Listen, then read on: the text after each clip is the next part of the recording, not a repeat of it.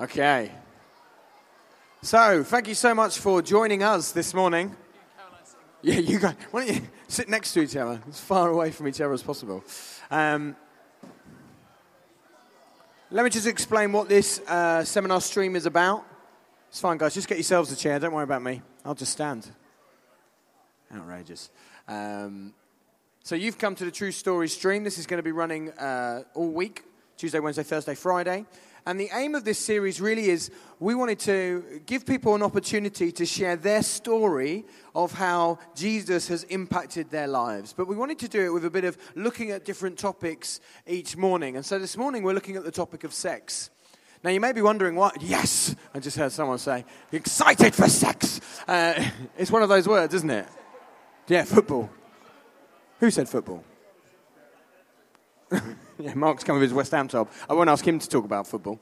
Um, but yeah, so basically this morning we're going to look at the topic of sex. The reason we're doing that is because I think that sex is perhaps one of the biggest topics that is talked about in our culture.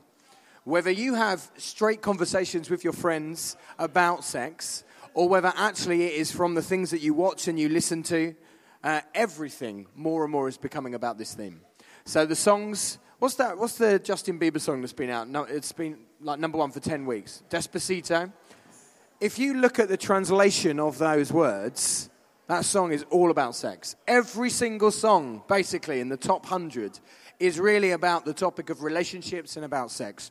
When you look at when people are trying to sell anything, whether that be buy this coffee or buy this car or buy this cat food, and probably not cat food, that'd be really weird. But, uh, but basically, sex sells, so they try and make it about sex in some way, shape, or form. And yet, the truth is that uh, in, within Christianity, within the church setting, we don't talk about it that much. It's almost one of those awkward conversations, isn't it? And so, you know, we kind of, well, let's, let's just not talk about it because it can get a bit awkward. But we thought, no, we want to talk about it. We want to equip you to understand what, the, what God thinks about sex and how, as Christians, if you're a Christian here, how we are to engage with this topic. Is it okay and okay to do whenever we want to? Is it really bad and we should never go anywhere near it? Or is there something else for us to find out about? And so I've invited some friends to come and, uh, come and talk because I'm just so popular. I thought I need to have some friends to be with me to show my popularity. Have you guys got any more microphones? Pete, can you, or Carolyn, do you want to grab the ones from, they're around the back? Yeah. Are we able to use the other mics as well? Great. They, do you know where they are? Yeah. yeah. How many people does it take to get the microphones? Mark's not going. Here they come. Well done, you guys. Great. So, what I thought was rather than just one person sharing their story um, and kind of us getting a helpful helpful story around it. I thought what would be really great is to invite some friends to come and share, um, and actually them share their personal story. And what we're going to find is each one of them, their story is very different. And so hopefully what that will do is that will help us understand a little bit more about this topic of sex. Um, so these guys are going to share. I'm going to just do a little interview with them, and then we may open it up to some Q and A, and we'd love to pray for you as well at the end. So before we, we kind of dive into that, why don't we just go down? Tell us who you are, where do you live? Because I think that's that's quite nice for people to know. And if you could have a superpower, what superpower would it be and why? Okay, so let's start. We'll start Oh, you ready to go? Look, go on then. I'm ready, I'm ready. Uh, my name's Carolyn. Um, I live in Brighton. Thank you very much. It was my pleasure being there. I'm glad you liked that I was there. Uh, if I, firstly, and most importantly, I'm an Arsenal supporter. Yeah! We're changing the seminar to talk about Arsenal. Yeah, it's decided. Totally. Um, and if I had a superpower, of course, flying. Why would you not want to fly? Breakfast in Barbados, lunch in uh, Marbella, Ooh. dinner in Brighton. Boom. It's good. Okay. Uh, my is Pete, and uh, I am uh, from. I live in Aldershot. oh. you won't have heard it. they have a football team. I don't support them. Uh, I go to church in Aldershot and Farnham and Bordon, actually, because we have a few sites. Um, and obviously, I'm from Hampshire and Surrey, so I support Manchester United. It just, just makes sense. Um, I've never been to Old Trafford either. I'm, I'm not ashamed. Uh, superpower. Well, it, it's got to be invisibility because people can see you flying, whereas I can just walk on a plane, be invisible, and go to Barbados anyway. And you can't, you can't just take stuff for free if you can fly because they can see you taking it. Whereas, like, not that I would do that, I wouldn't Pete's steal. going into great detail. He thought about this a lot. If I was invisible, Let- let's I, move on. I would become an, I would become a criminal. So Contestant number three. So I'm Mark, and uh, I live in Canterbury, and I'll raise. I'll raise the tone a little bit. I'm a West Ham sport. I thought we were talking about sport this morning, but now I hear that we're talking about sex. So uh, I could do some quick thinking. If I had a superpower, I would have the Sky Plus superpower, where you can actually store stuff and rewind and do it again, and you can fast forward through bad bits. So you can rewind and fast fast forward your life. That'd be good. Have you ever had that question asked before? Or did you literally just think of that then? I just thought of that then. That's really impressive in terms of as a superpower. Uh, so yeah, so these guys are going to share their story. I'm just going to ask them some questions, and uh, and we'll we'll walk through. So let's start, Mark. Let's start with you. Why don't you tell us a little bit in terms of uh, obviously you are now an old man, um, very old, married with three children, two of whom are here. One's over there, and Naomi. Uh, she's here, excited for the seminar to hear her dad talk about sex. Uh, but um, why don't you tell us a little bit, Mark, in terms of for you growing up, what was kind of your attitude towards sex and why? Okay, so I think probably the first thing to say is I became a Christian when I was seven.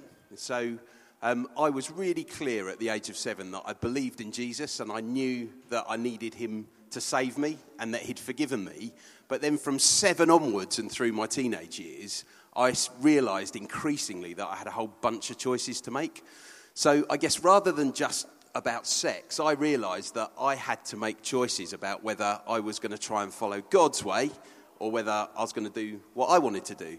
And why I found that difficult at times was because I had so many different perspectives flying at me. So I had the music I listened to, I had what my youth leader was saying, I had what I'd read in the Bible, I had what I watched on telly, I had what all my mates were saying. And I had to come to a position of what's my attitude, what's my perspective on sex as I was growing up. And what the position that I got to was, I guess I realised that doing things God's way was my ambition. That's what I wanted to do. I believed that if I did things His way, then that would be best. But that didn't make it easy. It was actually really difficult at times to try and listen to what God was saying and try and work out, well, how does that fit with what my mates are saying? Or actually, how does that fit with what I want to do? And sometimes there was a difference between what I thought and what I felt. So I had to come to a position where I was really clear. And I guess the, the answer to the question is what was my approach to it? Is I think I figured out pretty early on that my approach to sex was going to be a bit of a battle. And not just with sex, but just in the way that I was going to live my life as a Christian. It's a battle. And if you don't realize it's a battle, the way you live your Christian life, then you're vulnerable straight away. And I always work, I, I kind of figure that if something's a battle, it's good to have a plan. So I had a plan. And my plan was try and think forward a long way, not just what I'm thinking and feeling now, but try and think forward. And I decided that when I got married, I was going to be a virgin when I got married. That was my decision. At probably about your age, 12 and 14, that was my decision. That was it. And I told people that. And I told my youth leader and I told people in my church. And they said, that's good. And sometimes I told my mates, and they didn't think that was very good. I, I got a bit of a hard time about that at, at different times at school. But that was my plan. That's what I was going to do. And I realised that if I was going to follow through on that plan, it's not a battle I was fighting on my own. I needed the Holy Spirit to help me. And it wasn't easy, but I'm pleased to say that I was a virgin when I got married. And I figured that that was probably the best gift that I could give to my wife. I've been married 21 years, I've got three children, and, you know, that probably was the best gift that I could give to, give to my wife. It was a, a decision that I made, and I'll tell you a bit more about it when Martin asks me some more questions. Great, well done, mate. That's excellent, really helpful. Carolyn, let's let's go to you. For you then, so obviously you're you're still a young young woman, um, married, and you've got how many kids do you have? Three, 700. seven hundred children. no, three. They're all my children. Three. Yeah, three. Yeah, Three. I was thinking it's definitely not seven hundred. Um, why don't you tell us a little bit in terms of for you, what what role did sex have in kind of your your story growing up? So I didn't grow up like uh, Mark. Um, I really didn't have parents who cared much about me when I was growing up. So I pretty much grew up with my friends and, and what my friends did. That's what sort of set the rules of my life. And so when I got to my teens, all my friends said they were having sex. And so I just thought, fine, that's what I'll do then, because everyone's doing that. And so that's what I'll do. Um, I, my first thing there would be it turns out they were lying. Uh, friends tell you a lot of things that they're doing, and often that's not true.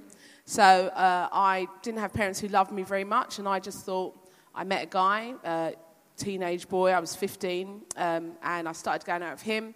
And, you know, he said he loved me, and I thought, sex, love, that's exactly the same thing. So we started having sex when I was 15. Um, and the thing about having sex when at any point in your life is that sex ties you, it links you to somebody.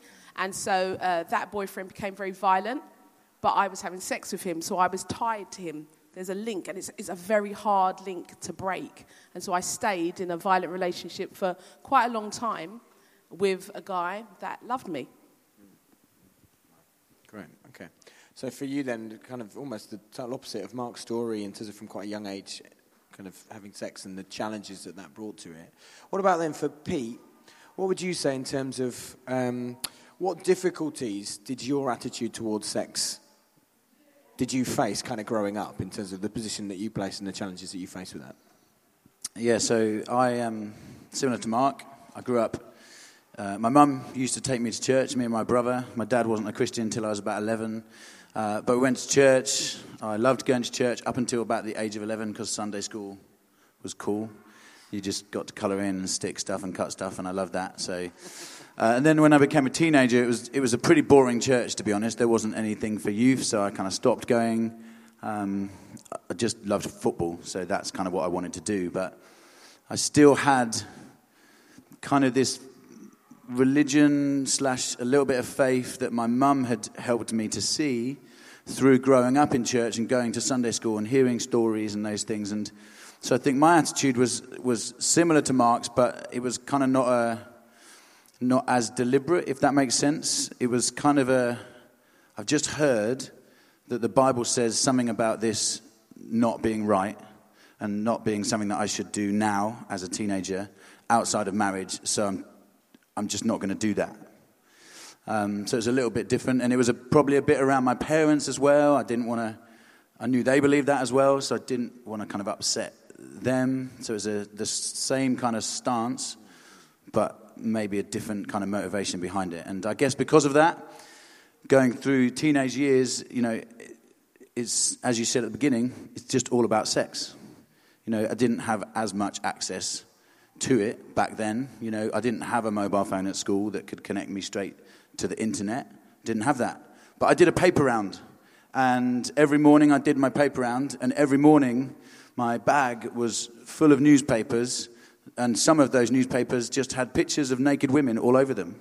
And so, as a 13, 14, 15 year old boy, every time I get one of these papers out, it was like this constant battle, as Mark said, to you know, fold it as quick as I can and put it in the letterbox. Sometimes I won that battle, sometimes I didn't win that battle. And also at school, you know, people were talking about sex. And as Carolyn said, some of them may have been telling the truth, a lot of them probably weren't telling the truth. But it was kind of like seen as the goal. That was, that was what you were working towards in your teenage years when you were at school. And I know that that is still the case. And it was kind of seen as this this kind of this prize that you know if you've if you've not got it, then there's something a bit weird about you. If you've not had sex, you're not quite normal. Um, and if you're not even trying to have sex, then there's something like you're really not normal. You just got to be really weird. And so that was, that, was, that was difficult for me. But to be honest, I had a really good group of friends. I had a few best mates who I played football with every week. They were my best friends, and actually, with them, it just rarely came up. I knew that some of them had the complete opposite view to me, and I knew that some of them were having sex as we got older through our teenage years, but actually, I'd chosen good friends. And although they disagreed with me uh, on the sex stance, actually, it was never a problem with them because they were my friends. And I'd selected those friends carefully. So actually, with them, it wasn't actually much of a problem. Brilliant. So, for, you know, we don't know your story. We don't know the, the challenges that you're facing and the things that you've walked through already. But what's encouraging, even just to hear from these guys at a young age and, and their kind of interaction with sex and decisions that they made and things that they tried to do. Listen, if you try to live God's way, it isn't always easy.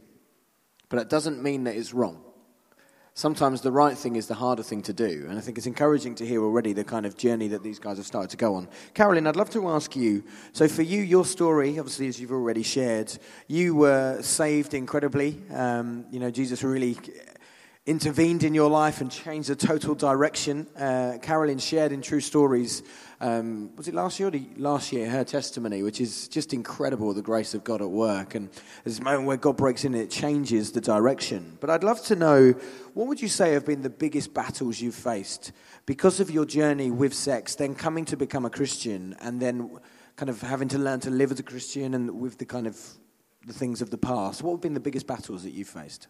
Uh, well, we have this amazing thing that God gives us called memory. And so you remember. You, you, you, even when you know that you're forgiven, you remember. You remember things you've done. And you can't erase memories, they don't disappear. And I think that when you have sex, when you put yourself into those intimate relationships, you know, so I had a boyfriend, and when, when that broke, I had a different boyfriend and a different boyfriend, and it went on and on and on until I got saved. And each time you go into a relationship and it goes wrong, you think, oh man, that really hurt. What I need to do is protect my heart. So you think, I won't do that again. I won't do that like that. And you just build a couple of bricks, you know, build a little wall around your heart to keep yourself safe, because we all want to keep ourselves safe.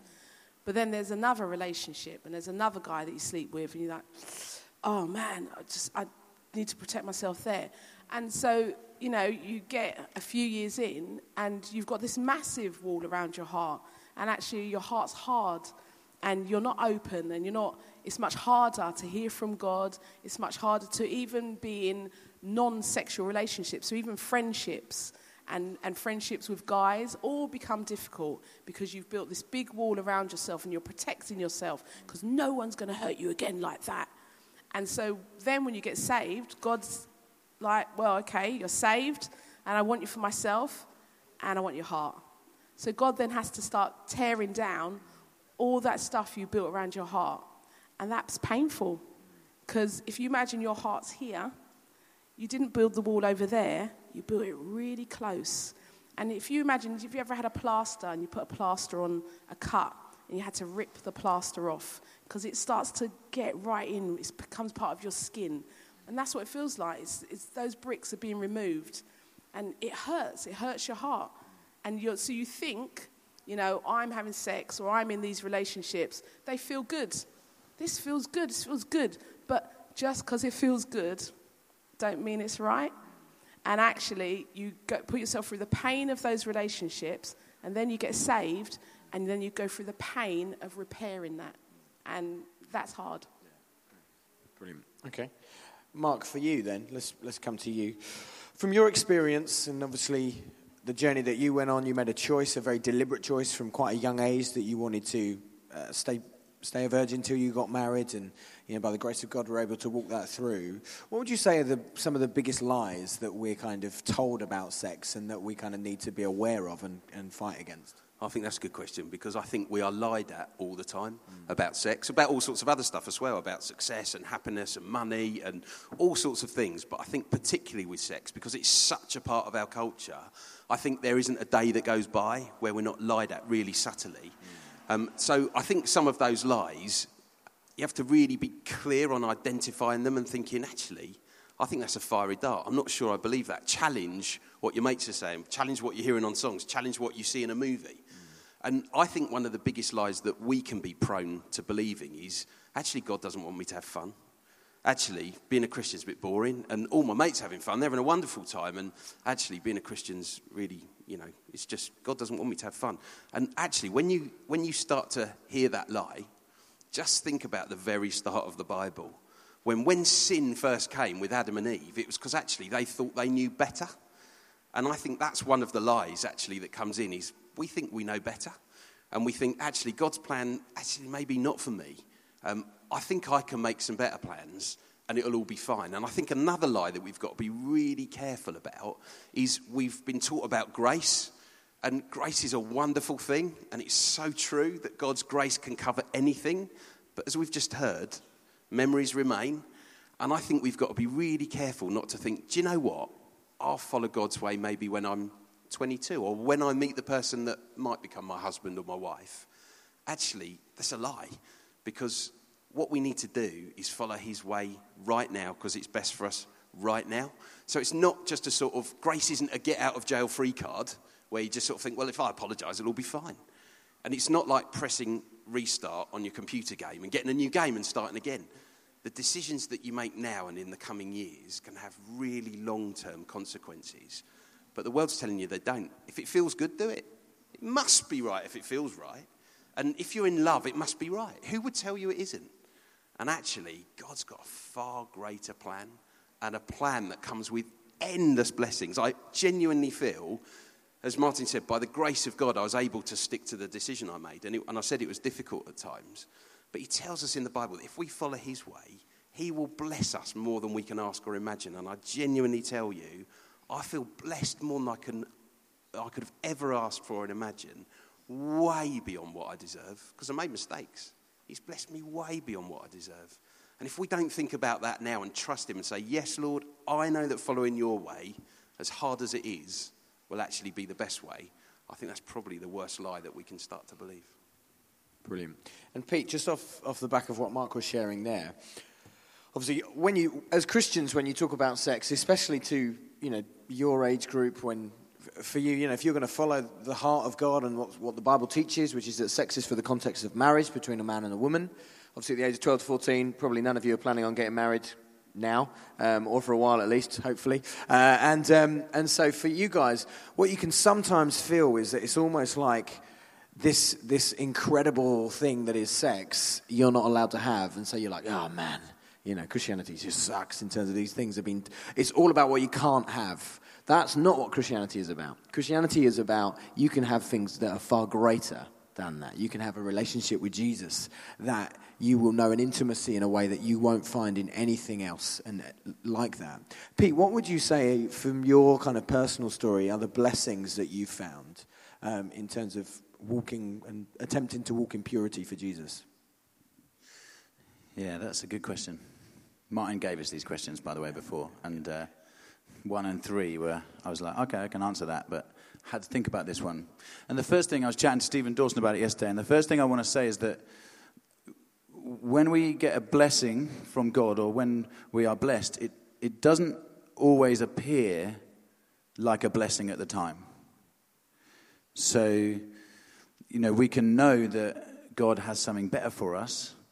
And so if I if I kind of if I choose this way, I know that it's I know it's right and I know it's the right thing to do, it's a good thing to do. I know that God has said go this way because there's better for you. I've got something better for you. And I, I 100% believe that that is true. But, you know, sometimes actually walking through that blessing and seeing that happen or waiting for it actually is hard. It's difficult. You know, it says, doesn't it, blessed are those who are persecuted. It doesn't feel like you're blessed when you're being persecuted.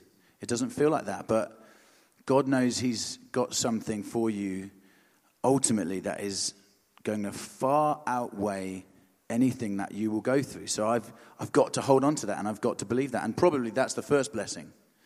The blessing that ultimately one day I'll be free of all of these lies and all of the things that try and grab me and snare me and all of the consequences.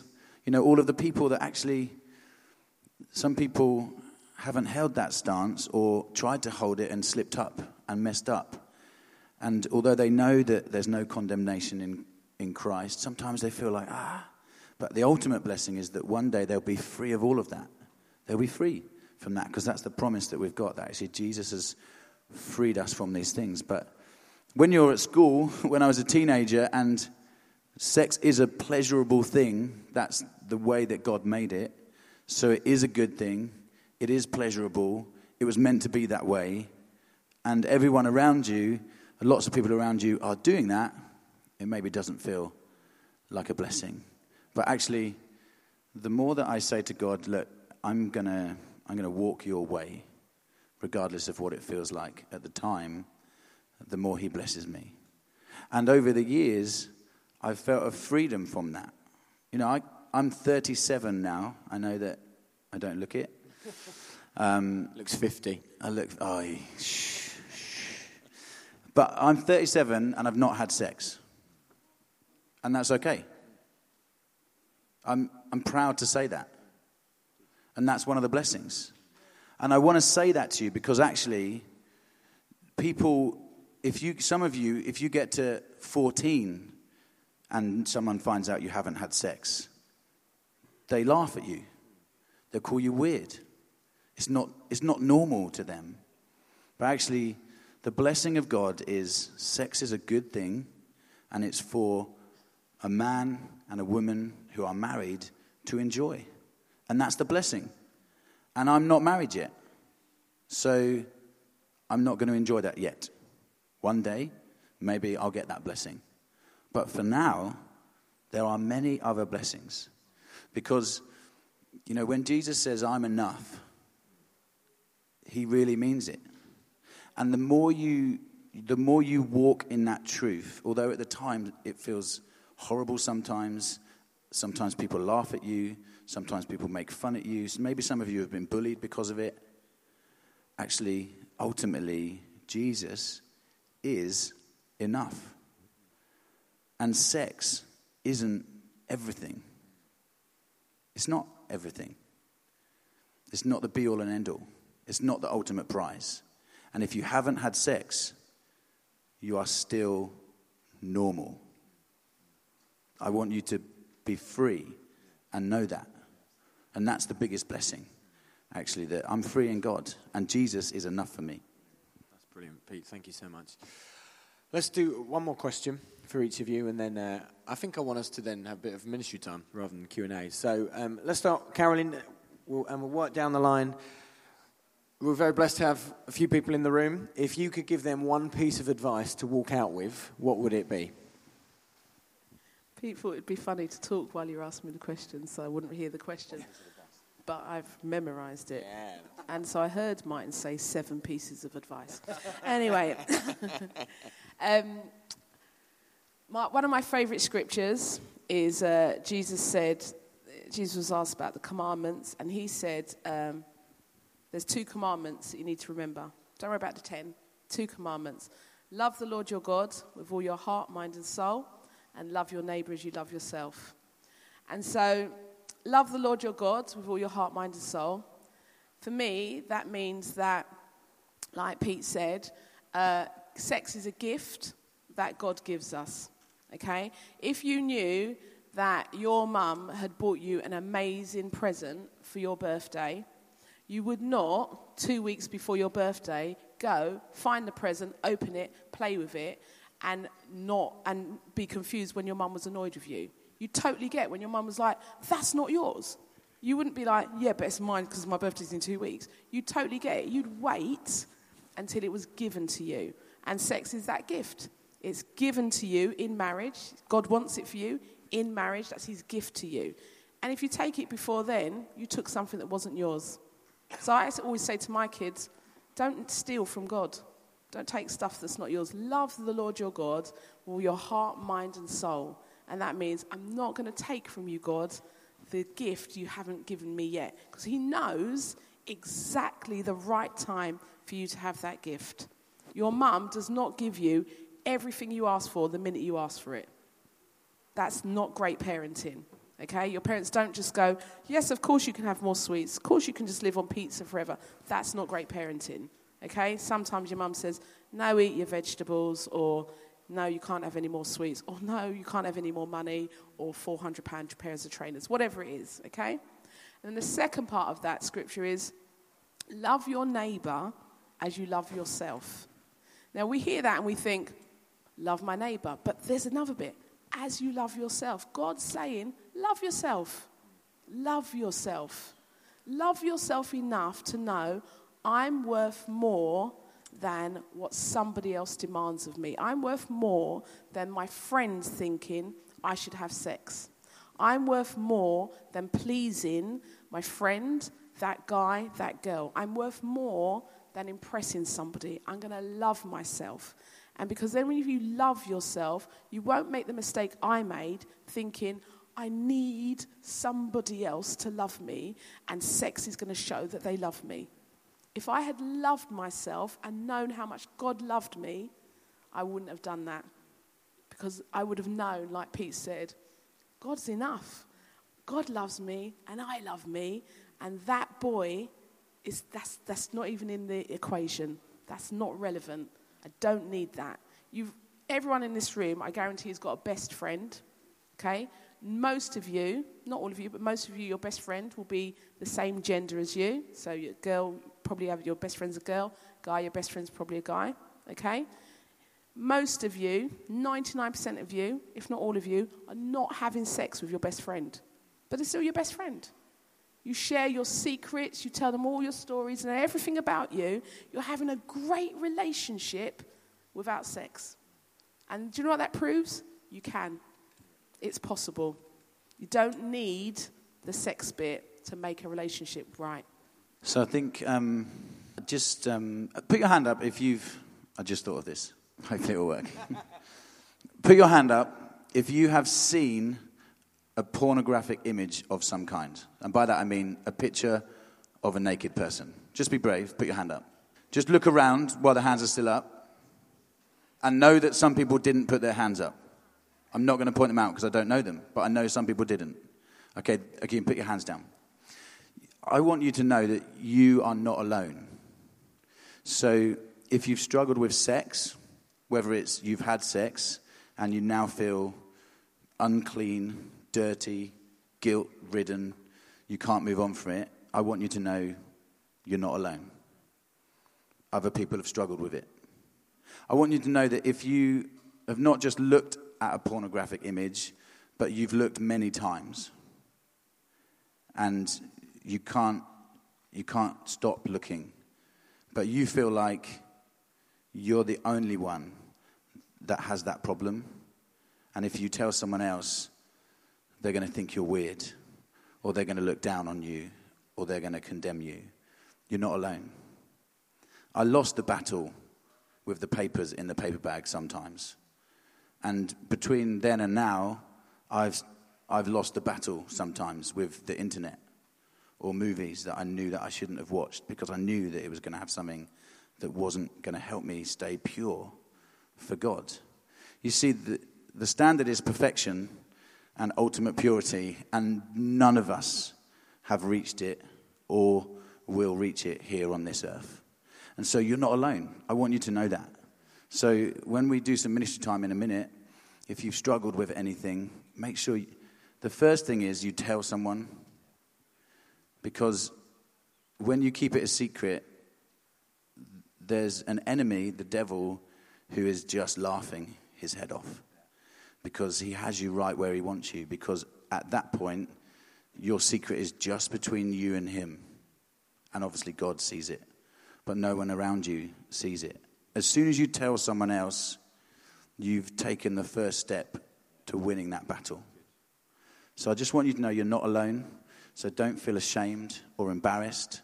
And if you struggle with anything to do with sex, don't leave this room for many years, I went to meeting after meeting when someone said this to me, and I walked out because I was embarrassed and ashamed.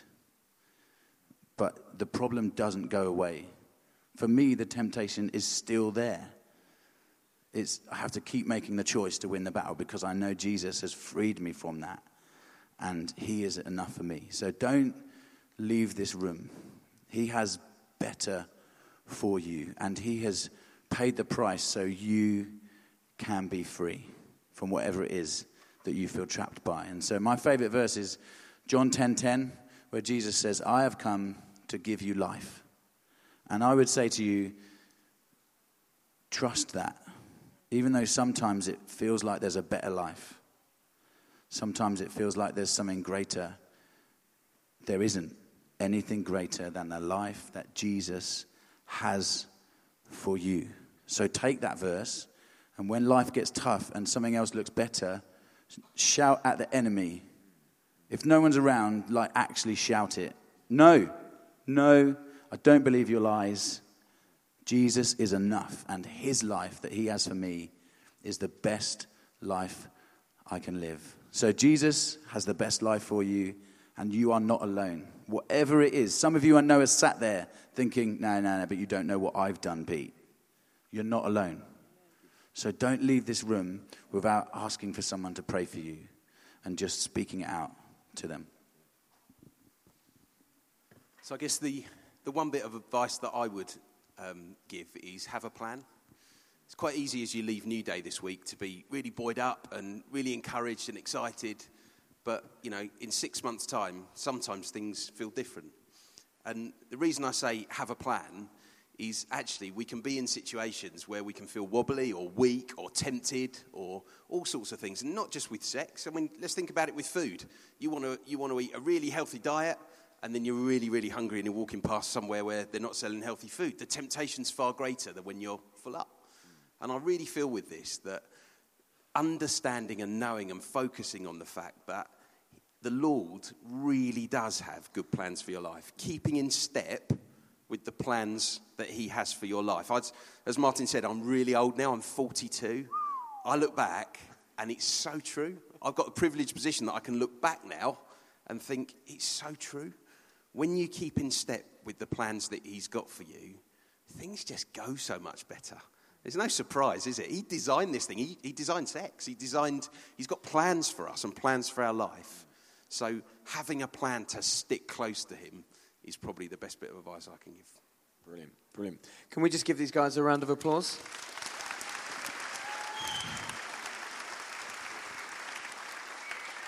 I just think what they've what they've shared has been been really helpful. Don't move just yet. Just stay where you are for a sec. I know your tummies are probably starting to rumble. We will finish in a minute, but I just I just feel a nudge of the Lord as these guys have been speaking. Actually, it'd be good for us to pray. Um, and, I, and I'm feel, I want to. do, I'm going to do it. I've been questioning in my head whether to do it or not. I'm going to do it. I don't care. Um, I felt what all of these guys have said has been really important. But there was one thing Mark said, which is that he made a choice when he was young, your age, that he wasn't going to have sex. That he, he saw something in Jesus that he said, Jesus is, is more important to me than anything else. And so I'm, I'm going to make the choice. Jesus, I'm going to live for you, and I'm not going to have sex until I get married. And if I don't get married, I'm not going to have sex. And he made that choice. Now, it wasn't easy. He's, he shared that, the challenges that he faced. But that choice that he made was a, a step of faith to say, Jesus, I'm going to really need your help, but I want to make that decision. And just as, as we've been listening to these guys share, I just felt God say to kind of make that ask of you today. Some of you in here, we've all got different stories, and we love all of you. We want to pray for you. If you have already had sex, please don't leave this room without coming and speaking to us so that we can just pray for you and help you and journey through that. Carolyn would love to stand with you and talk that through. But I feel like many in this room probably so far haven't. And there's a moment here, I feel like, a, a, kind of moment in God that He's saying, Do you want to make a commitment to Him to say, Jesus, I genuinely think you're more important to me than what my friends think, than what the world's telling me is more important? I'm saying, Jesus, you are.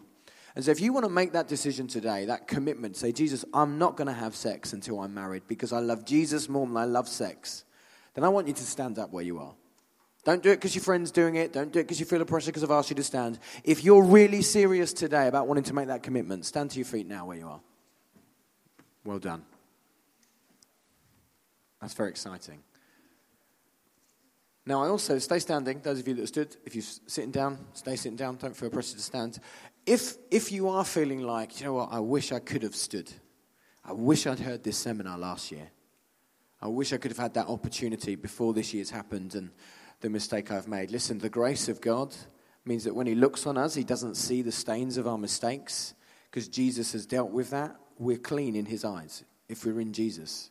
And so, so if, you, if you have made that mistake, maybe you've already had sex, but today you want to make a commitment to say, Jesus, I'm not going to do it again until I'm married because you're worth it, then I want to just invite you to stand as well where you are. If you, you if you want to stand, you haven't stood yet, then do. And I'm just going to ask Mark to pray over you. Because um, I almost want to pray that the grace of God that was on his life and that he was able to walk would be in our lives. That those of us that have stood, that this would be something that you remember. I genuinely feel like this is going to be something you're going to be looking back on. Listen, temptation is going to come your way. Just because you've stood up today doesn't mean you're never going to face a challenge and a difficulty. You're probably going to face people that will say things about you and to you that are hard to hear and will really impact you. You're probably going to find yourself in positions where there's opportunities to look at things or to do things. But I feel like God's going to remind you of this moment that you stood and you made a commitment before God and before one another that you said, You are, you are worth it. Jesus, you're worth it. I'm going to hold out. I'm going to wait for what you've got for me. And I love that picture that Carolyn had about the birthday present. It's my birthday in a few days' time, and my wife's brought some presents for me. They're in the tent. I'm not going to open them before my birthday. She'd be so gutted if I did that. She genuinely would. She'd be really disappointed in that we weren't able to share that special moment and the gift that she'd planned to give me on that day. That I love that picture. That's what God wants for you. So, Mark, will you pray over these guys? Is that all right? Maybe if you've stood up, just hold your hands out. I like to do this just personally. It's a bit of a sign to say I'm expectant that I'm going to receive something from my Heavenly Father right now. It's almost like a, a, a faith step to say I'm ready to receive something as Mark prays over you. Just before I do that, I just feel as you've stood that the Lord's given me a couple of words that I want to bring. And what I want you to do with your eyes shut and your hands out is just imagine an audience of one. So we've been talking about what the world says about sex and what songs say and everything else. Just for a minute now, and this is really important, this is really important stuff. Just imagine an audience of one with Jesus looking directly at you. And there's two things that I feel he's just said to me. And one is specifically for the ladies that have just stood up. And what that is, is that there is nothing to him, to this audience of one, to Jesus that died for you, there is nothing more beautiful than what you've just done. To stand up and say, I'm going to follow your way, Jesus. I'm going to put what I want as secondary to what you want. That's a big thing. Audience of one, Jesus looking directly at you, knowing your name, saying, Thank you, well done. I think you're beautiful. That's such a beautiful heart. The other thing to the guys in here who stood up, same thing. Jesus, all powerful, who's conquered sin and death, looking directly at you and saying, There's nothing more manly than standing up and saying, I'm going to follow you, Jesus. I'm sold out for you, Jesus. I'm going to put what I want as secondary to what you have done for me, and I'm going to follow you. So, Lord Jesus, as we're stood here now, Father, we just pray for your Holy Spirit to come and help us, Lord. We know that this life is full of battles, that those battles don't stop as soon as we get married, as soon as we get to a certain age, as, as soon as we're in a different situation, that battles are ongoing. We have to make daily decisions to follow you. Lord Jesus, we just ask for your help, for your Holy Spirit to come and help us now of all these individual decisions that you're so pleased with, of people saying, Yeah, I'm going to follow you in this area as well, Lord Jesus. Lord, I pray for your help, pray for your protection. Lord, will you please bring protection to every person that stood here now? Saying, I want to follow you, Lord. There'll be real encouragement, Lord. There'll be individual plans, Lord Jesus, that people thinking, right, this is what I'm going to do. I need to talk to somebody. Lord, I pray that people will be wise in getting people alongside them to help them, Lord. None of us want to be in a battle on our own. Lord, I pray against shame, Lord Jesus. I pray against secret parts of our lives, Lord, that it will be exposed in front of you and in front of good youth leaders or loving parents or good friends so that we can stand at times when it's all coming on top and say, No, I am going to follow Jesus. And Lord, I pray that every person that stood and said, No, I'm going to do it your way. I will be a virgin until I get married. And if I don't get married, I'll stay a virgin. Lord, thank you for their heart commitments. Lord Jesus, we just seal that in your name now. Thank you, Father. When I was quite young, I um, saw pornography, quite heavy pornography. I must have been about 12, 11 or 12.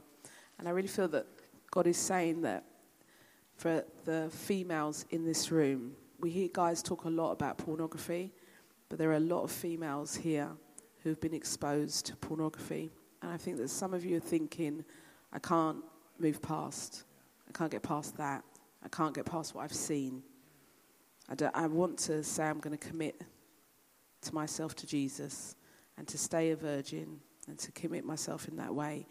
But what do I do about that stuff in my head? And I'm going to pray for you, but I'd love you to come and see me afterwards, and I'd love to pray for you individually. Father, I just thank you, Lord, that you cast all of our sins into the sea of forgetfulness, Father God. You remove our shame. And I pray, Father, particularly for the young women in this room, Father God, who have been impacted by pornographic images, by pornographic films, by sexting, Father God. I pray, Father, you would just release that burden from them, Father God. You would shake off that shame. You expose the works of the enemy and set them free, Father God. In Jesus' name, amen. Okay. We're going to. Um, we're going to bring our time to an end in just a moment, but I just want to say a couple of things just finally to finish.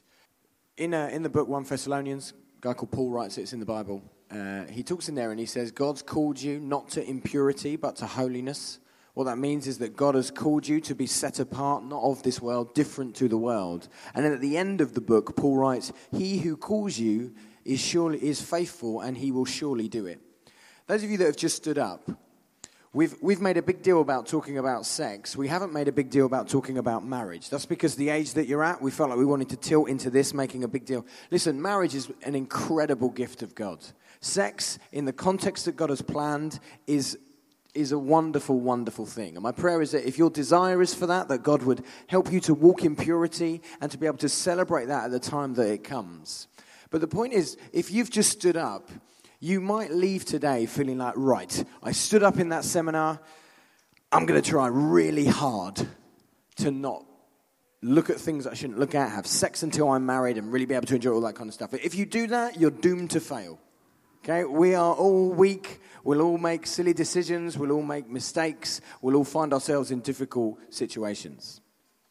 If we are those that trust that Jesus will help us and will lead us and will equip us and will empower us to walk into the things that He has for us, then actually we will find that this isn't going to be a chore. Following Jesus isn't a chore. It's not like when your mum and dad ask you to go and clean your room and you're like, ah, gotta go clean my room. That's not what it's like following Jesus. It is joyful, it is an adventure, it is exciting. I promise you, it's the best thing you can do. If you're not a Christian here and you're thinking, these Christians are mental, so many of them just standing up saying they're not going to have sex till they get married. They're crazy. I don't really want to go into there. Listen, you need to find out about Jesus because once you find out about Jesus, you realize he's more exciting than sex. He's more appealing than sex. He is so much better than sex. That's what we believe. That's why we're willing to stand up and say, I'm not going to do it. I'm going to stay pure for Jesus because he's called me to it and he will surely do it. He's faithful in that. Does that make sense? So I want to encourage you two things. First thing is this if you stood up today, or actually, if you've been in this seminar and you felt God speak to you in any way about anything around this topic, two things I want you to do. One is we'd love to pray for you. So we've got our incredible orange t-shirt crew who would love to pray for you. We've got an amazing team over here with their green hats as well who'd love to pray for you. We'd love to pray for you. Don't leave this room if you want to be prayed for. Come over to the front over here and we'd love to pray for you. Second thing is make sure you talk about what God's been speaking to you about today when you get back to your campsite over lunch. Talk to your youth leaders, talk to your friends. Support and accountability is so important on this journey. Pete's point that you're not alone, I think, is such a massively profound point. If you feel like you're facing this on your own, we want to pray for you to show you that you're not, but also I want to encourage you to talk to people about it. Because when you talk to people, you suddenly realize one of the biggest tricks the enemy's pulled is that the struggle that we face, only we face and so no one else is going through those kind of difficulties. That's not true. Lots of people are. So we love you. Thank you so much for being with us.